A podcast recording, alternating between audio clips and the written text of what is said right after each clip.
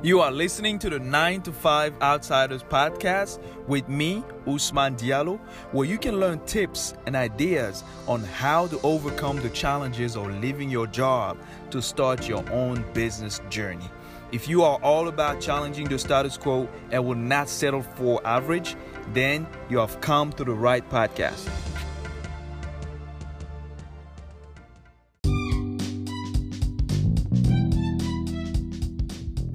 So, if you are listening to this podcast right now, chances are you have student loan, credit card, or medical debts.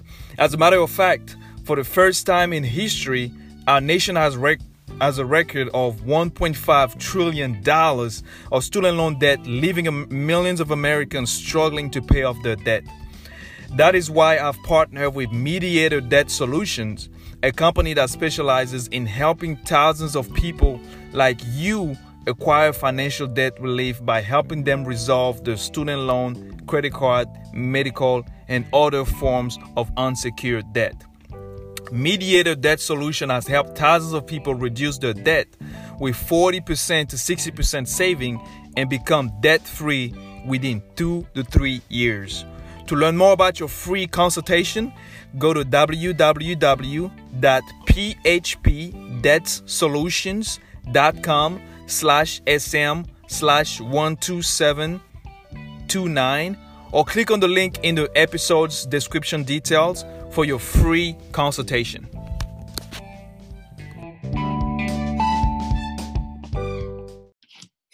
All right, all right. Thank, thanks everybody. Thanks for tuning in for another episode of Facebook Friends Offline. I'm excited about today's show because I have a special guy, a special guest, you know, on the line. So uh, a little bit about himself. You know, he's a, he's an author and a public speaker in the personal finance uh, area. You know, he wrote a book, you know, that I just finished reading, by the way, Debt Free or Die Trying. Debt Free or Die Trying. The, the title was very interesting, by the way. so, okay. great book. He's the host of the podcast called Paychecks and Balances. And it's basically a show that focuses on educating millennials about work, money, life. So if you're looking to uh, get out of debt, or maybe you're looking for a new job, or you're just looking for like a fun and relatable approach to personal finance, any type of career advice, I really, really, really suggest that you check out, you know, this this podcast for millennials. And uh, but um, uh, he's also uh, he's been featured on Yahoo Finance, CBS News, and uh, his podcast Paychecks and Balances actually has become the winner of the 2019 award for the best millennial or Gen Z blog uh, with a Plutus award. So without further ado, Marcus, uh, thanks for having you. Thanks for being on the show, man. Thanks for having me. Awesome, awesome, awesome. So, debt free or die trying. I want to I want to go ahead and start with this first. Okay. How did you even? I mean, how did you come up with the name? Why did you write the book? And tell us a little bit about your background. What inspired you to uh, wanting to go in this journey of uh, personal finance for millennials? So the book I actually wrote and released in 2016. The background story, I was actually a blogger before that. I was writing online, which kind of seems like everything that everyone's been doing now, but that was actually groundbreaking at the time, or it was it wasn't as as unanimous. Everybody didn't have a blog and everybody didn't have a podcast at the time. And I started way back in the MySpace days, so that's what I mean by that. I, I guess My, technically MySpace? you can go even wow. yeah, yeah, yeah, yeah. Glittery gifs and top eight. Now I was I was writing a blog there, and people told me, you know, you have a funny writing style. You should. And I didn't actually. I was just writing because MySpace had a little thing that you could do, uh, and people were like, you should start a blog. Didn't know what that was. I was like, all right. They were like, you can get paid. You know, people are making millions blogging. I was like, so. so I started up a blog and I was doing that for a short time. And actually, a group of other writers, there were six of them at that time, reached out to me and they were like, hey, we see what you're doing on your platform. We want you to come write for us.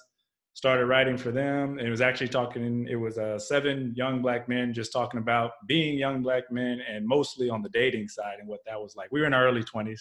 Okay. So, of course, we were experts. and ultimately, as I got older, um, I started, you know, like most people, especially now, I started getting interested in my finances. I was trying to get out of the debt at that time. I was about 27 when I really started getting serious about money management, and I said that I just kind of made this made this declaration that I was going to get out of debt. and I, I wasn't thinking about the book at that time. But at 27, I said, you know what, I'm gonna start working towards seriously getting out of debt. And I started living the lifestyle that would ultimately become the story behind Debt Free or Die Trying. Okay, so so talk to us about the the lifestyle because, uh, like you said, you know, uh, it took it took a lot of maturity for you to get to where you are right now. Because uh, in the book, you talked about how you know, you when you your fresh your freshman year in, in, in college, when those banks start. I mean, I've experienced that too. They start coming to campuses, and sometimes they offer you a bottle. Uh, they offer you a bottle of water or a free T-shirt, and you can get a credit card. And then you didn't really have any experience with how the process worked. Right. You got a credit card, and before you know it, you start getting into uh, a lot of debt. How was what was that experience like? Talk to us a little bit about that. I was 18 when I got my first credit card, so uh, fresh, young, bright-eyed, bushy-tailed in college. And I recall I was walking through the yard, and there there was like a line. Yeah, like I had to fight through this crowd of people. They're like, "Yo, they're they're giving away free money. All you gotta do is kind of sign this contract, and they're giving away T-shirts." I actually think I got a yo-yo, if I remember correctly. I, that was my prized possession and I signed on the dotted line. It was actually I'm not gonna name drop because I don't want to get sued by oh, anybody. this company is still around, but I signed up for my first credit card with them. I mm-hmm. actually realized I had another credit card that I forgot even existed because they emailed me recently with like a threatening, like you haven't used this credit card in 10 years, we're gonna close it. I'm like, if I ain't used it in the last 10 years, mm-hmm. what makes you think I'm gonna suddenly start using it in the next 10 years? Uh, but that was actually one of my first credit cards because it was dated like 2001. I graduated in 2001 high school, started going to school. And I mean, like most college students, I was like, free money, free T-shirts. You know, it goes hand in hand. Yeah. I signed up and I didn't even think much about it, and they sent me at least two credit cards. They might have sent me more than that. By the time I graduated, I had about three credit cards, and you know, um, like like everybody said, it seemed like free money. So I started buying free stuff with it, and every time that little minimum payment came in, I was like, okay, this is nothing. I can make this. I also thought once I graduated college, I was going to be rich because that's what I was going to college for anyway. So I, I, had no plan, I had no budget. I was just buying anything that I thought was cool or shiny on this little piece of plastic that I thought was free money. Wow. Okay. So, so you, so basically, it's kind of like it seems like you you kind of got taken advantage of. I mean, maybe that's a strong way to put it. Right. But you know, because I have a friend myself who uh, was first introduced to his uh, credit card actually on campus at school, and they told him, "Hey, uh, do you drink water and you, you wear a t-shirt?" He's like, "Yeah, I drink water and buy a t-shirt." I said, "Okay, let's get you a credit card," and he got oh, it. So you you started getting all these credit cards and all those bills and and and I mean, it seems like you know you started going on shopping spree, buying a lot of things, you know, going to to the NBA All Star in, in in ATL with your friends, hanging out. Right, right. Did anybody at that time like like the reason I'm asking this is because um, I'm in I'm in the financial industry myself, personal finance, and I mm-hmm. noticed that uh, in our school system today, unfortunately, there's not a lot of emphasis on personal finance. Did you have anybody at all teaching you on how you should be spending your money? You know, things you should be doing with your credit cards. Did, did or everybody was just looking at you like, hey, let's spend the money. How how was it? I'm gonna proceed carefully here because my parents say that they lectured me about money. I don't remember, but over the you know now I'm in this space. I've been on you know NBC and Yahoo, and I'm like nobody told me, and my parents are like, we told you all the time. So they claim. Let me get that disclaimer out there. They claim that they gave me lots of advice. Mm-hmm. I just did not follow. Now I don't remember any of it, and no, definitely not among my friends. Um, the strange thing is everyone seemed to have money because either folks had a credit card because we weren't having discussions about where the money was coming from. Mm-hmm. They either had credit cards like me or they had student loan refunds, which I now learned about 20 years later. Mm-hmm. Uh, so everyone had the lifestyle and the appearance of money. I remember all my friends had cars with rims and 20 inch uh, systems and speakers and boom boxes. And I didn't have a large sum of student loans, so I didn't get refunds. I was like, where? And no one talked about it. So I was just like, where's everyone getting these money? Like, I want rims, I want nice things too. so it was like we were in this silent competition to compete with one another but no one ever talked about where the money came from. Wow. And I talk about that in the book a lot. When if they didn't have it, you know, I'm like, you know, y'all my day one, y'all my best friends. There's nothing. I, I got this little free money right here on this card. Don't worry about it. It's all on me. So a lot of the stories that I benefited from and the trips that I benefited from, mostly spring break. That's why I, I tended to spend, you know, yeah, buy bottles. You got to buy VIP. You got to have the sparklers coming out. Uh, that's why I tend to spend the thousands of dollars. But from day to day, I was just nickel and diamond. You know, buy, I would always go over my meal plan. But thematically, what you're seeing here, I just had no plan. My only spending plan was whenever I ran out of cash, I'd use the credit card. Wow. And and it got to the point where you were even paying your credit card balances with other credit cards. Yeah, by the time I was so I, I, think what's impressive is how long you can run up a credit card before it really becomes uh, insurmountable another thing to keep in mind is I, I no one ever asked me uh, as far as on the industry side how much money I made. I had no set job. I was working part-time jobs. I worked at the mall. At no time at any point during college did I ever make more than fifteen to twenty thousand dollars a year. Usually about five to nine dollars an hour. Yet I had these credit cards with limits and five thousand and ten thousand and fifteen thousand. So by the time I graduated school, or taking a step back, by the time I was 21, 22. I graduated at 22. Then I had gotten to that insurmountable point where I would use introductory balance transfers. Uh, so for folks who don't know what that is, you can open up a credit card. They'll give you an introductory rate of about usually 0%, usually 18 to 24 months. I would use that to pay off any other credit cards that I had either nearly maxed out or almost maxed out. You had you had a whole method about it. Oh yeah, uh, and then I actually benefited a little bit from being old because I would I would post date checks. You know how now everything's Cash App and instantaneous and Venmo. I would write a check with no money in the bank because I knew I'd get paid on Friday. I would hold that check and I knew that they would give you credit if the check was post dated. So I would wait till the bill was due. I'd mail it so it'd be post dated on the bill due date. And then I would hope that they would not get that check before my bank deposit on Friday. Wow and that was about 21 22 that was even before i graduated. And i had about i graduated with about nine to ten thousand dollars in credit card debt and a three thousand dollars student loan. So how did he go to uh, 30000 because the title of the book is debt free or die trying. How i buried myself in over $30000 in debt yep. and how i dug my way out of it. So how did you get to from do you say six three nine thousand dollars? It was nine thousand dollars and a three thousand dollar uh, student loan so how did you? Uh, a couple people are going to ask about that. So I grew up in Texas. I don't know where your audience is. So at that time, Texas had a Texas Tomorrow Fund. I actually think it went bankrupt. uh, they brought it back with a new concept, but you could buy credit hours in the present year for whatever time you went into uh, college.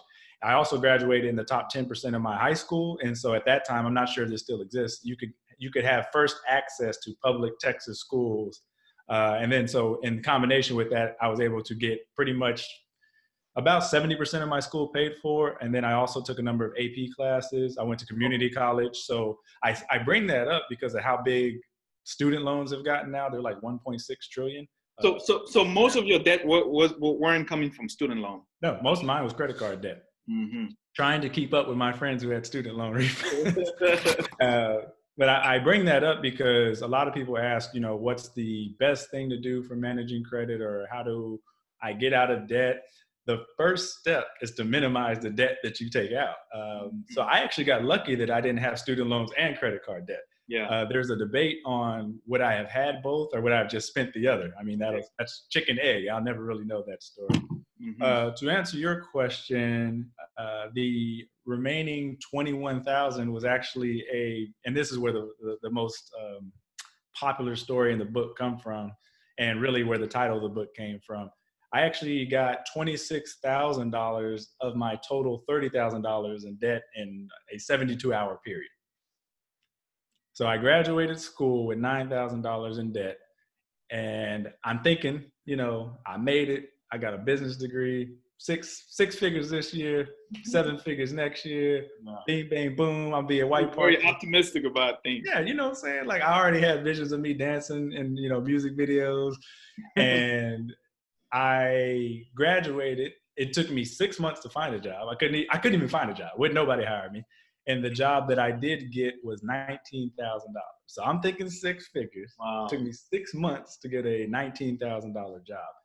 And even before that took place, or it might it might have been right around that time, I uh, I got a loan consolidation offer in the mail. Now, I had no idea at that time. I'm 22 years old. I've never had a full time job in my life, and they basically sent me a different form of a blank check. They were like, "Hey, we see you got a little debt. Well, this is like the marketing material. Mm-hmm. We see you got a little debt, and it had, it had like you know uh, the United Nations on front. So you know there's like a black guy smiling and a black woman smiling, and and you know everyone's looking friendly and rich. So I was like, oh wow, damn, I want to be happy and rich too. Yeah. And so I signed up for this consolidation loan. I think it was around ten thousand, and the, the the theory, the idea was you take all three of those credit cards I had, about nine thousand dollars in debt Mm-hmm. Put into a consolidation loan and you make one low monthly payment until it's paid off. Mm-hmm. That's theory. Yeah. So I'm sitting around, I'm thinking they're going to pay off the credit cards on my behalf because that makes sense. That's like what a responsible lending institution would do because I'm a 22 year old who's never had a full time job who yeah. spent $9,000. That was like, new to you. They mailed me a check and at that time, I had a, an equally high maintenance, low accountability girlfriend, and we got that check, and it was like ball out season, you know. So we went out. I think um, the Hpnotiq, the blue liquor, was really pop. I remember. I remember a lot of blue liquor bottles coming in my direction. I don't remember a lot about this weekend, but I remember a lot of blue bottles. Uh, I took her to the mall. You know, she's my girl. I got to show out for her. So, you know, she's walking around with a bunch of bags on her shoulders like they do slow motion in the videos. You know, I, you know, and my natural personality is uh, we talk about on the, on the show a lot. There's spenders and then there's savers. My natural personality still is to this day, and I'll talk a little bit about how I've made a change. Is to spend. I like spending money. I like I, I don't like seeing like accounts grow and thinking 20, 30 years down the road and a 7% return and the stock market's up and the stock market's down. I'm like, that's cool. But you know mm-hmm. what else is cool? Bottles right now. and so like I like to spend immediately. I've slowed down a little bit over the years, you know, my back, my back won't let me go out like I used to. Yeah. But that's what I was thinking. I wasn't not worried about this consolidation loan. I was not worried about these credit cards. And I spent what's impressive to me after watching so many music videos and rap mu- music videos over the year is actually very difficult to spend ten thousand dollars. so, so I'm out here making it rain. I'm buying bottles. I'm buying bags, and I still had money left over. I was like, I don't know how these rappers. How am I going to spend the rest of it? yeah, exactly. Like I'm exhausted, you know. Mm-hmm. And so that weekend, uh, I had I had had a used car all through college, and I was like, no more of that. Not for me. I need some on rims like all my friends had throughout college and I went out and I got a used 2000. It's 2005. I got a used 2002 Camry, and I remember I walked onto the lot, and I was like that. and the guy was like, "Oh, let's go in and negotiate. Let's talk. You know, down payment. Let's, you know." He's thinking like I'm gonna talk about the price and have a lot. You, like, you were using the you were using the money from the consolidation loan to yes. Do all that. Mm-hmm. Yeah, I was like, I ain't got time for talking and haggling, man. I want that car on rims right now. Like, what? What do you? I'm trying to give you money. You trying to talk? And I was actually very lucky that this guy. He actually did not take advantage of me. He was probably the first person who tried and failed to talk sense to me. He was like, slow down. He's like, hey man, let's go down to the credit union. He actually went with me. I, I, grew up in a small town. I now realize he went with me to the credit union. He probably knew this lady from you know 40 years or whatever. I should probably send him a thank you card now. And uh, he got me. He signed me up with a credit union on a, a what was probably a low interest loan at that time. I had a decent credit score. I was in the 700s, and he signed me up for my first car. So for the, those keeping score at home, ten thousand dollar credit card or nine thousand dollars in credit cards. I had a ten thousand dollar consolidation loan come in. A ball out weekend. I paid off like one of the three credit cards. I got a thirteen thousand dollar used car. That gets me up to twenty six thousand dollars. So so I went from nine thousand to twenty six thousand in seventy two hours, wow. and then people can somewhat buy into that. They're like, okay, I've seen rap videos before. I know how much cars cost. You know, they can wrap their head around that.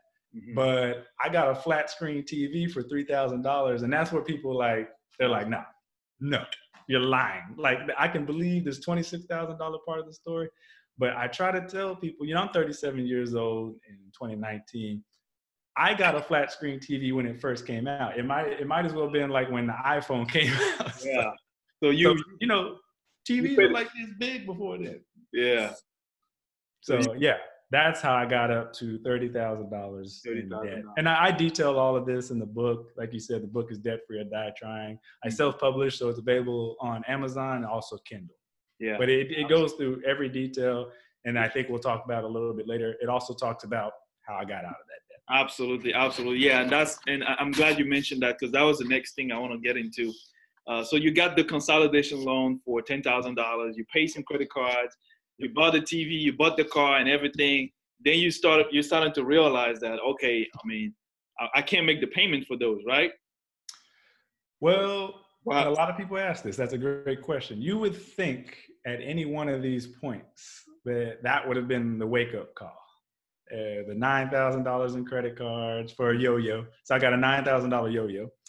Uh, the twenty six thousand dollar weekend, the three thousand dollar flat screen TV, but mind you, I'm 22, I'm 25. I'm actually, and that's why I tell people now, I'm having a great time. I'm spending money. I look like I have money. I, I look wealthy. I'm mm-hmm. broke financially. I mm-hmm. learned a lot about net worth over the years. I knew nothing. I didn't even know the word. I didn't know the terms net and worth. I never put those two together in my entire life up to that point. So it was around 27 when it finally you know all parties come to an end it all came crashing down. Because i was i was in denial and it actually the breakdown came i knew i was working three jobs but i didn't mind i was young mm-hmm. and i knew i was struggling to make ends meet but i wasn't processing how much trouble i was in. I didn't really even know how much total debt i had i just kind of knew i had debt out there but I got a car with rims and a flat screen TV, so I'm good. and I missed one payment, and the mm. that one payment the next time ballooned to 29% interest. So I probably had a really low interest rate. Like I said, I had credit score around 700. It ballooned to 29% overnight. The next time the bill came in, I realized I could not afford the bill after that. And I was like, okay, I, it was actually that first credit card I opened. And so I said, you know what? I've been a loyal customer for five, six years. I'll, I'll call them up. It's just yeah, take care of discrepancy. Yeah, I'll just, I'll have a good talk with them. And they were like, send me my money. and then I made a series of even dumber mistakes. I, uh, in, in a rage, I closed that credit card which lowered my credit score because part of your credit score is credit utilization. So that's how much credit you have available over how much you're using. It's the ratio. That's 30% of your credit score. So I had a credit card at 30% interest, 29.99% interest. I closed that card. I lowered my interest. Another about 30% of your credit score is credit history, how much credit history you have available on an, on average. And that was my oldest card I closed that, so I lost some of my credit history. So I dinged myself three times just because I made an emotional decision to close that credit card. Mm. And that was the weekend or weekend where I'm like, I, I got a problem. I, I cannot maintain this lifestyle, this facade that I've put on, and it all came crash, crashing down. And in a panic, I started looking for. I was like, "Oh, I remember when I graduated college, I signed up for that that that consolidation loan. But I was so busy out here balling, working three jobs that I didn't realize I I wasn't getting as many credit card offers as I used to. The mailbox used to be, you know, stacked full. You know how your junk mail, you can barely get your hand yeah. in there. Uh, by the time I got to that point, I was I could reach straight to the back. There was no mail in there. Nobody was trying to offer me credit or credit cards, and I got one loan offer uh, from a large institution that's still around, one of the largest. And I was like, all right, you know, you know, you've seen it. You've been pre-qualified for, you know, some astronomical amount. Uh, just call this number. And I remember I was like, if I don't get this offer, it's all gonna spiral. Like I was on a spiral to bankruptcy. I'm working three jobs. There's only so many hours in a day, mm-hmm. and that included a full time job and two part time jobs. I was doing, uh, I was selling phones. I had a full time job because I graduated college, and I, you know, I was doing the nine to five, the professional thing, and then I worked at a hotel uh, on the weekends. And every now and then I would pick up contracts. So you were working like seven days a week. Yeah. Wow every now and then I pick up contract work, uh, putting computers together for Dell. Dell used to hire contract workers during like their busy season. We're talking during Christmas right now. At that time, Dell was one of the largest providers, and I was back in Austin, Texas, and they would hire contract workers for $15, $17 an hour. I would go do that, and then they'd lay everybody off after the busy season. Mm-hmm. And I was, even despite all that, three jobs, I was like, if I don't get this offer, I don't know how I'm going to pay my bills next month. That was what I call and talk about rock bottom in the phone in the book. And I know a lot of people, they're either there or they can relate to that. And that's why I retell that story so often. Um, and every time I retell it, I still remember that feeling. It feels like I'm there. Uh, it feels, I still remember the call. I remember the heart palpitations. I remember the panic. I, I think I was literally on my knees, possibly with tears in my eyes. Like I remember nearly begging for money, another consolidation loan to make ends meet. Wow, wow, wow. I mean, it's definitely an interesting story because uh, what I what I got from from from one of the biggest thing I got from the book is that um, you went through a lot of uh, when you were using those, those credit cards, you went through a lot of adversities, a lot of things. But I like the fact that you said you were working three jobs, you know, trying to pay it off because I think they say 76% of Americans today are living paycheck to paycheck. So what happens when you in that kind of situation like yourself where you have credit cards, you have to pay all these bills, you don't know where to go. And and then you hear some people say things like, "Well, I don't know how to get out of that situation." And instead of doing something about it, they it's like they dug they dug themselves in the hole. So what were some of the strategies? Because I know you talk about you don't have to go into the details because mm-hmm. the book is good. They need to go buy the book to get most of the details. But I talk about you know some of the strategies that you use to get out of debt because some people say, "Oh, I'm already in debt, so I might as well keep going." You, you decided to to take a different route. So what what were some of the things that you started doing? Because you said it took you about six, seven years to pay it off. In total, uh, six six years. Um, no, it would have been eight years. So I graduated college at 22 and I got out of debt at age 30. But when I got serious, about three to five years. Now, mind you, uh, I the good part or funny part or ironic part it depends if, if you believe in luck if you believe in god if you you're uh, agnostic or whatever um, I, I, had a career pathway that actually led to a lot of growth and i like to bring that up because 90% I know hustles and side hustles and passive income is big in entrepreneurship and real estate hacking. These are all things that, that can work.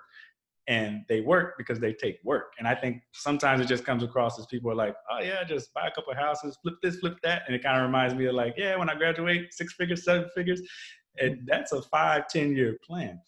And I got serious at age 25. So I'm actually going to release a, re- a, revision of the book in 2020, January 2020. I'll talk about that when we get to the close.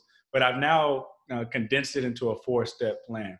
And I use DEBT as the acronym to keep it simple. So that's DEBT, define the plan.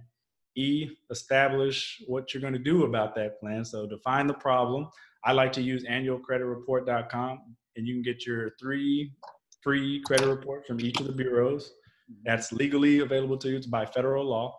E, establish a plan. So now you know how much debt you have, assuming you did not know before. And I, am actually surprised how many people don't.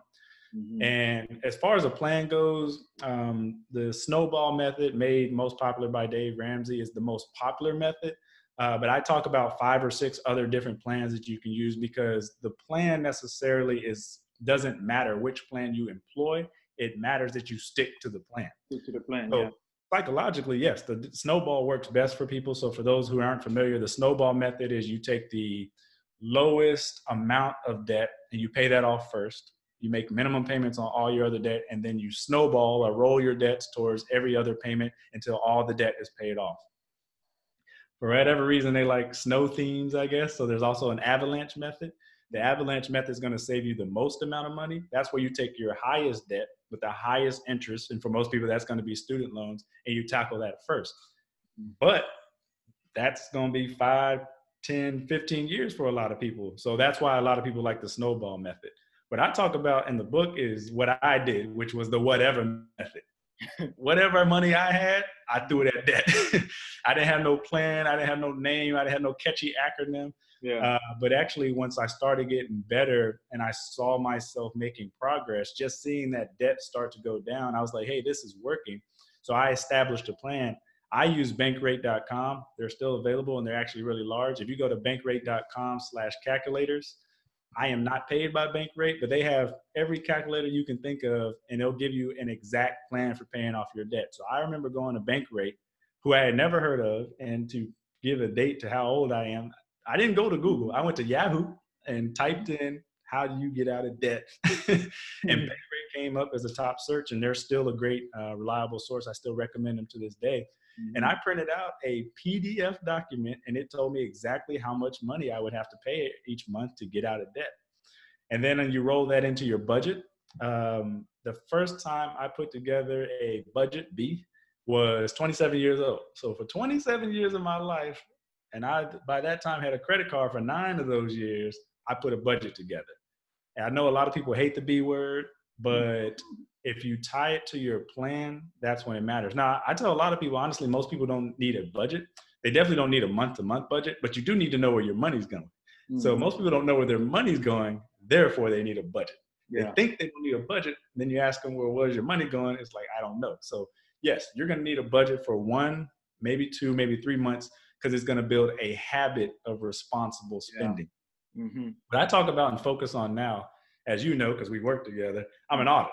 I've been an auditor for 15 years. I love stats, facts, figures. I read 15 books a year. I'll probably read 20 next year.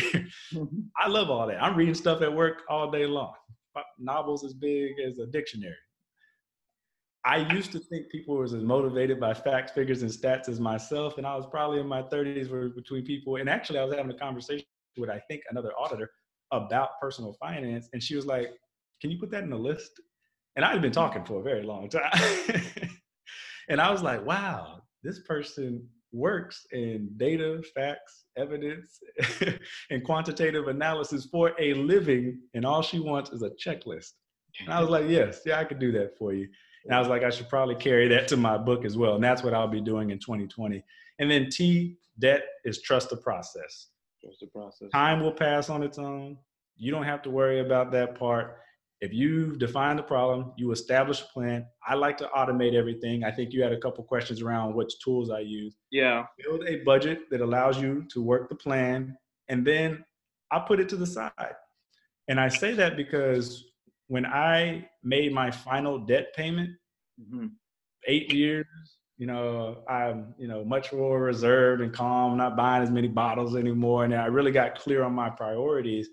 I didn't even notice it was it was an automatic payment that ran behind the scenes. The check would come in on the first. The automatic payment would come out on the second. I didn't even know the money had come or gone. I just knew that Master's card had been paid for, and I moved on. And is, then, that something that you set up with the bank? Is it is it an automatic payment you set up with the bank, or how does that work? These, yeah, these days you can set it up either way. A lot of banks offer uh, free automatic payments. Uh, credit cards like money too, so you can automate payments over there as well. I personally don't like automating payments with credit cards. I actually don't like automating payments with anything. I still to this day go in and pay all my bills, even though I could automate them. Okay. And I say that because the sign up process for automation is click this button. The sign up process for getting automation is click this button, send in your firstborn child's DNA, send us, you know. So it's always much more difficult to stop people from taking your money than it is. It's easy to get in, but it's not easy to get out. Yeah, exactly. So, you know, automated payments are sort of like the mafia, you know, it's like a gang. So I don't like to join gangs. I don't like to join automatic payment programs, but I do have a plan that I use for tracking my monthly payments throughout the month. And even now, my favorite automatic tool is Mint. Uh, a lot of people actually like, I like Mint a lot. I use it too. Really, yeah, I like Mint. Really good app. Mm-hmm. I like Mint. Uh, we had a number of people. This is like an ongoing battle. It's like Mint, uh, Mint, and uh, You Need a Budget is another app. It's like the Android and Apple of budgeting software. Like, yeah. look, whatever works. but that being said, to this day, I actually have one right behind me. I'm looking at it. I use a whiteboard calendar that I originally got from Walmart for ten dollars, and it's a calendar that you fill out each month, and I write in my bills. I write a few other notes on there as well that calendar has saved me more money, has helped me pay more bills, has helped me stop from missing more bills than any automated payment system, any electronic system, wow. any mint text, note, or email. Because I look at that calendar and I write down how much the bill was last month, and I've caught three dollars, six dollars. Um, I actually had an ongoing battle with the company. They ultimately refunded half of it over six dollars. I chased this company for like three months because as y'all notice, like it's I don't mind spending my money, but these billion dollar entities can't take my money. You know, I'm like, hey, hey, that's my six dollars. That's that's a quarter of my hour. you know. So the, debt, the debt free is it, so is it a course that you have now? The yes. Okay. So I've taken uh, the book Debt Free or Die Trying, and I put that into a four week course and each week we'll walk you through the plan that I talked about there in more detail. It's a video program.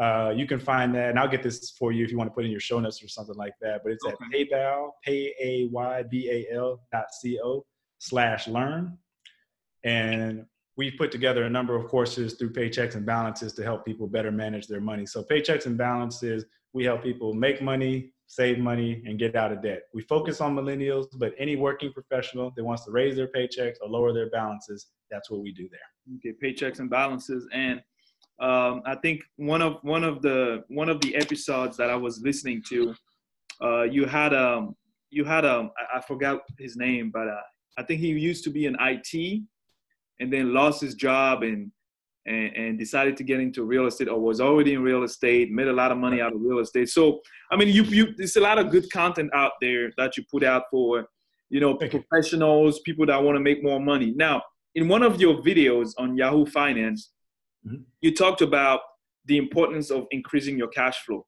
which I completely agree with you. One of the things that I've been preaching for a long time is that this is the time where we have to make more money it's not it's i mean it's, it's necessary because the cost of living 30 years ago is different from the cost of living today.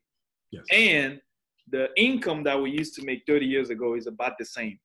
So right. it's it's mathematically you know impossible to really make a living uh, by not increasing your income. You talk about some of the ways most people can can kind of increase their income their cash flow. Uh, what are some of the things that most people can do? I think where most people fail on in- increasing their cash flow. So the article that you're referring to, if people want to check it out in the video, uh, that's how I increased my salary 400%. So as y'all recall, mm-hmm. I thought I was going to increase my, or I thought I was going to come out of college making six figures. Uh, that did not occur. and so I had to go through a real life experiment of how do I go about increasing my salary. For most people, that's actually negotiating your salary. And either through ignorance or through arrogance or through combination of both i had this idea in my mind of how much money i wanted to make uh, somewhat thinking that money would buy happiness. And so i positively negotiated my salary every point every job after the first job i got after school i negotiated my salary. And again chicken egg it's um, you know, I'll, I will never know if they would have offered me lower or higher, but I'd had an, an amount in mind, and I break that down at paychecksandbalances.com of how to go about negotiating your salary. I have on there seven of our favorite tools that I use for salary negotiation. And then to go in there with confidence, uh, not with arrogance, but here's how much I make now. Here's how much I want to make.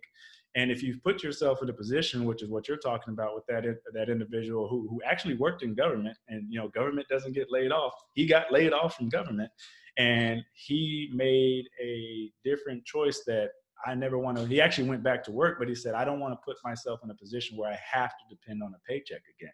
Mm-hmm. Again, that's going to be 90% of people where they are going to depend on a paycheck. So I'm saying if you are going to depend on the paycheck, get paid what you're worth in order to get paid what you're worth, you have to know your value.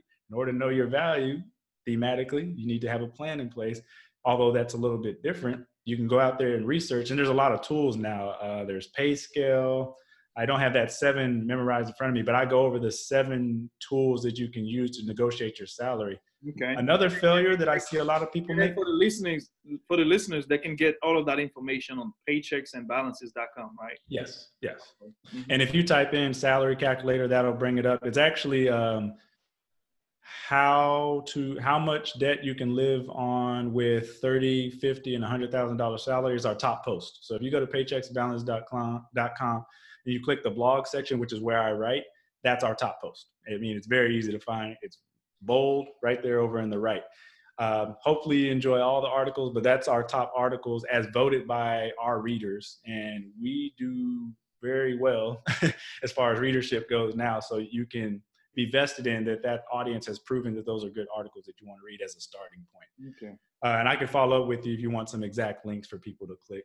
Mm-hmm. But a lot of people they don't negotiate their salary, and I think another failure they made. Uh, I've moved four or six, four to six times over the last 10 years, uh, both for work and for opportunity. But I also used a cost of living calculator, and that's covered in that piece as well. So if CNN Money has a great cost of living calculator, so what does that mean? Uh, I did a piece about how 100,000 isn't 100,000. And so 100,000 in New York might be when you transfer cost of living, you might only need to make 70 or 60,000 in Texas. Mm-hmm. Yeah. But in California, depending on which city you live in, you might need to make 140,000. Yeah. Cost of living is what income do you need to maintain in your new city in order to maintain the cost of living that you had before. And I've seen a lot of people fail miserably to do that. So let's say I, I've been in a hiring manager position a number of times over the years now and it's unfortunately you know i have to look out for the company. It's it's your obligation to have that information to do that research to know your value know your worth. But let's say you make 50,000 in a low cost of living city you're coming to a high cost of living city that is 10% higher than where you used to live. If you want a 10% raise what most people do is they ask for 10% and so they come in making the exact same money from the city they left when they should be asking for 20% and then explain mm. i'm going to ask for a 20% increase and here's why. I looked at a cost of living calculator that i vetted across three websites and i respect these kinds of conversations. Yeah. and i saw that living in your city is actually 10% more. And because it's 10% more i put that on top of my current income and i've added another 10% which is very reasonable or whatever your negotiating rate is but what is your current salary and then what is your negotiation raise? Most people just negotiate their raise if they negotiate at all. I'd actually say that most people just take what a company offers them. Mm.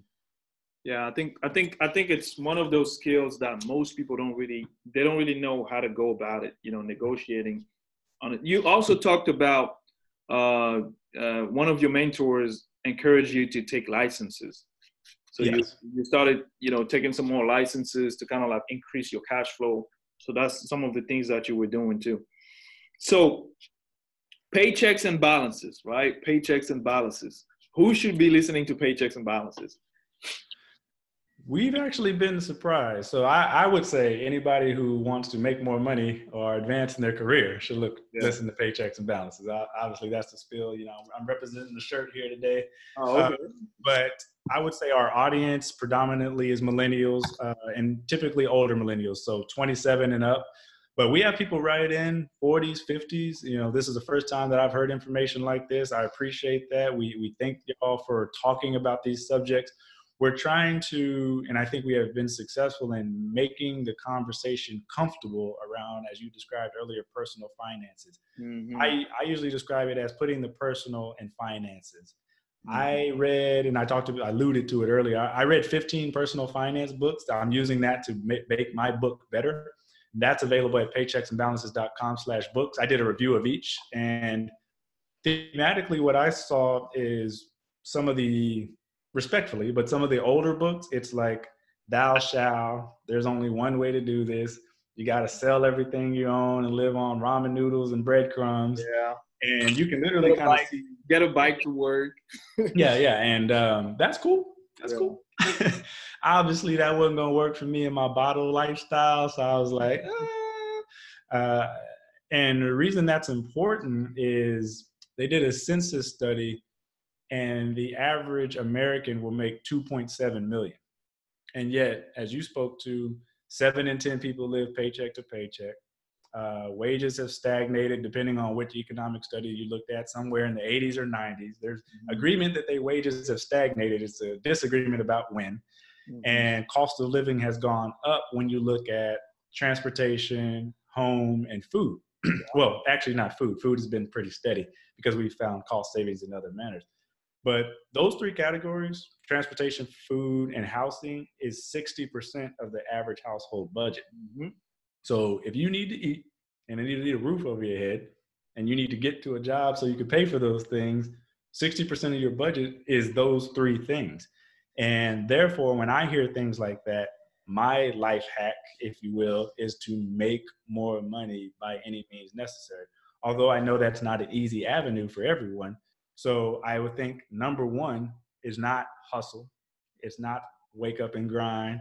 It's not side hustle. It's get a job. if necessary, get multiple jobs. That's going to be your first, most dependable, most secure income. Mm-hmm. And then you can switch gears and say, I think a lot of people, they're like, how do I replace a nine to five? And I'm like, that's a great question. And if you solve it, you got a billion dollar industry right there. You don't need to figure out how to get a nine to five because you have just found a way to get rich, sell whatever you come up with. Mm. But for most people, that's the first thing they need to answer is how am I going to cover those three expenses? Mm-hmm. How am I going to reduce those three expenses below 60% of my budget? Because you grow the gap. And when you grow that gap between the paycheck, where you're not living paycheck to paycheck, that's when you can pay down the debt. That's when you can pay off the student loans. If you're fortunate, that may be when you don't have to take out the student loans or you don't have to take out the debt. As I said, the best debt management strategy is not to take, not to take any debt at all. Mm-hmm.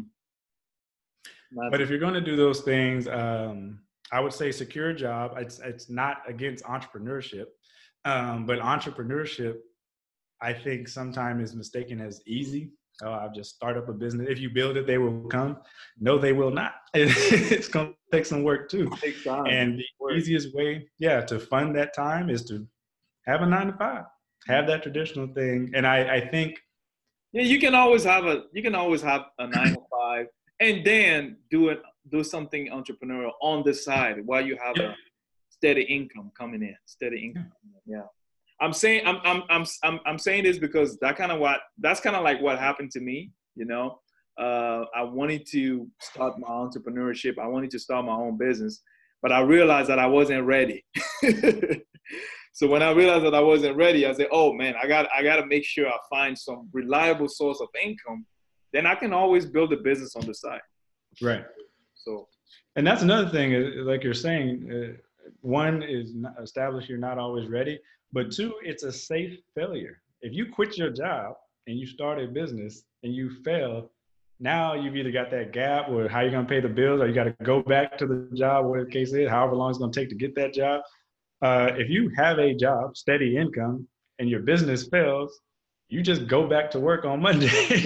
you know, and then I, I actually, I'm living this lifestyle. That's the same as you said. Like we've built up paychecks and balances while I've had a nine to five, mm-hmm. but technically I've had four business businesses before, and no one. We, I never get interviews about those four businesses because they all failed. they all, a lot of them miserably. But the lessons that I learned from those failures allowed me to grow what is now my first successful venture and might ultimately be the venture that leads to either my entrepreneurship or acquisition or next steps or growth or revenue. But those four failures hurt. They were painful. They cost me a lot of money. Yeah. But had I not gone through them, I would not be where I am today. Yeah, you, you gotta you gotta learn through mistakes. That's just the way it is, man. That's life. Yep. Got to learn through mistakes. So I, I saw your picture with Dave Ramsey. You know, uh, so so it looks like a, a paychecks and balances. What's what's the what's what's the what's the future of paychecks and balances? What what are some of the goals that you have? You know, with with with uh, with the podcast. I'm gonna hit that answer two ways. Um, number one, meeting Dave Ramsey was strange because my parents used to listen to Dave Ramsey. I remember like he would be on the radio, and then to grow up, uh, I actually interviewed his, his, his daughter uh, coincidentally for another episode. She's also in the personal finance space. We had her on the show, mm-hmm. and so it was weird to meet. It was just surreal. I mean, I don't even know really how to describe it. Yeah. Uh, the godfather of personal finance, if you will. So to you know get his you know shoulder to shoulder blessing to be in this space, that was really cool. Mm-hmm. But with paychecks and balances, one, the first way I'm going to answer it is I could be done. Um, and I say that because I think the answer that people want to hear is, oh man, next year, seven figure growth, and I'm finally going to hit that white party yacht. You know, that may be true. and maybe you will see me on the yacht, and that would be really cool. But I think this generation, including myself, and I really, you know, maybe fearful for the next generation, is this hustle mentality it prevents you from celebrating victories. Mm-hmm. And if you had asked 22 year old me, begging on my knees for a consolidation loan, would I be doing interviews for you know all these news organizations? Would I have a successful podcast that got a million downloads? We actually broke a million downloads about a year or two ago. Uh, would I be a voice in personal finance? If I was able to tell him, like, man, you grew your income. If I could go back and like, hey, man, you know, get up off your knees, hang up that phone. You don't need that consolidation loan. And mm-hmm. like, look what we're gonna do in 10 years. You know, successful podcast, successful business, three failures, one successful business, mm-hmm. seven figures in growth, or six figures in growth. And he, he, you know, it would have blown his mind, you know, that like, oh man, we we must be done, right? Like we good when we retired in May or something like that. Is like I also want to recognize how far I've come. And paychecks and avenue, paychecks and balances has been the most recent avenue for me to succeed at that. I say all that to say for people to also celebrate the victories that you've had. I think a lot of people, you strive and you strive and you strive. Mm-hmm. And when are you taking pause for remember what you have now is what you wanted before. Mm. So there's that. That's but, but probably the answer y'all wanted to hear. yeah, what I want next is, hey, give me all the money. I feel like I worked hard for it. If not me, then who? You know, like at the same time, like if they're gonna give it to me, I'm gonna go ahead and take it. I feel like I've earned it. I definitely want to see paychecks and balances continue to grow. I've got a the Marcus Garrett coming out in 2020, so I'm establishing my own brand. Um, that brand is actually going to be for me to start speaking and doing more talks like this to help people who were me 10 15 years ago. Yeah. Because one of my biggest questions is like where is this information? Why is everyone hoarding it? Why is this so difficult? Mm-hmm. And to provide a roadmap like you talked about i have at paychecksandbalances.com if you go to our tools page paychecksandbalances.com slash tools it's also right there at the homepage. It breaks down a roadmap for people to do what I struggled and crawled and kicked and cried to do. Yeah. That's what I see for 2020. I'd like to be a medium, a conduit. You talked about a mentor. I, I realize now, 20, 30 years in the game, that I benefited from a lot of things that people didn't have. I had a great network. I had mentors. I had coaches. I had sponsors. I had people who wanted to see me succeed and I had the people that believed I could succeed when I didn't even see it in myself. Mm-hmm. And there was people out there, you know, uh, like the the picture where you're walking on the beach and you only see one set of footprints. There were people out there carrying me, at when I felt like I felt, when I wasn't walking. And if I could be an avenue or a conduit, um, and I'm not saying, you know, I'm not alluding to how, but if I could be someone who either points them in the right direction helps them reaches their goal, or even is just there to say you're right where you need to be, mm-hmm. and you're getting where you need to go. Uh, and I had people in my life like that. I'd like to be that in other people's life. That's awesome, man. That's awesome. So you basically you just want to uh, pass the baton for you know what you've done for yourself and help other people. That's awesome, man. So so how about we do this? What, what do you think? So for anybody who's uh, either watching this on, on, on our YouTube channel, KDB Nation, or listening from the podcast, if you go in and like, share, and leave a comment, um, uh, Marcus, let me know if that's okay with you. We can send them a free copy of the book. How does that sound to you? Sounds good. Sounds good. Uh, this way they can they can share the message and also uh, share share this video, share this podcast with someone who can benefit from it. So Marcus, before I let you go, where can people find you? You know, I know we got debt free, debt free or die trying.com and paychecksandbalances.com. Yes. Where else can people find you to have more information about what you do? So the podcast and blog is paychecksandbalances.com where we help millennials make money, save money, and get out of debt. Or as I promised, any working professional who likes more money, or honestly, any retired professional who wants to make more money. As far as I go, everything you need to know about me, where I'll be, where I'll be speaking, where I'll be training, that's going to be available in centralized January 2020. The marcusgarrett.com is coming. If you're on social media, I'm universally branded. The Marcus Garrett on Instagram the Marcus Garrett with one T because I ran out of characters on Twitter, and then themarcusgarrett.com, all that you need to know about me. Hope I can support you, and I hope you'll do the same. Like this video, follow me on the gram, and follow me on Twitter. That's where I'm most active.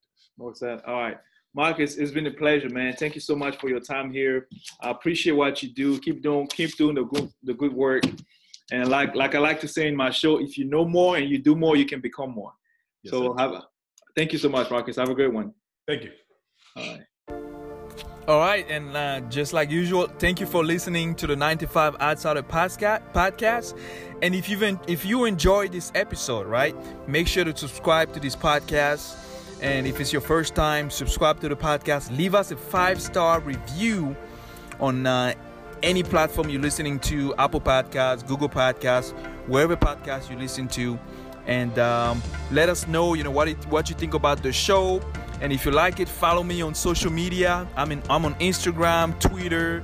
You can find me at usman diallo tx and um, yeah glad to have you on the show today and i'll see you on the next episode. And remember if you know more and you do more you can become more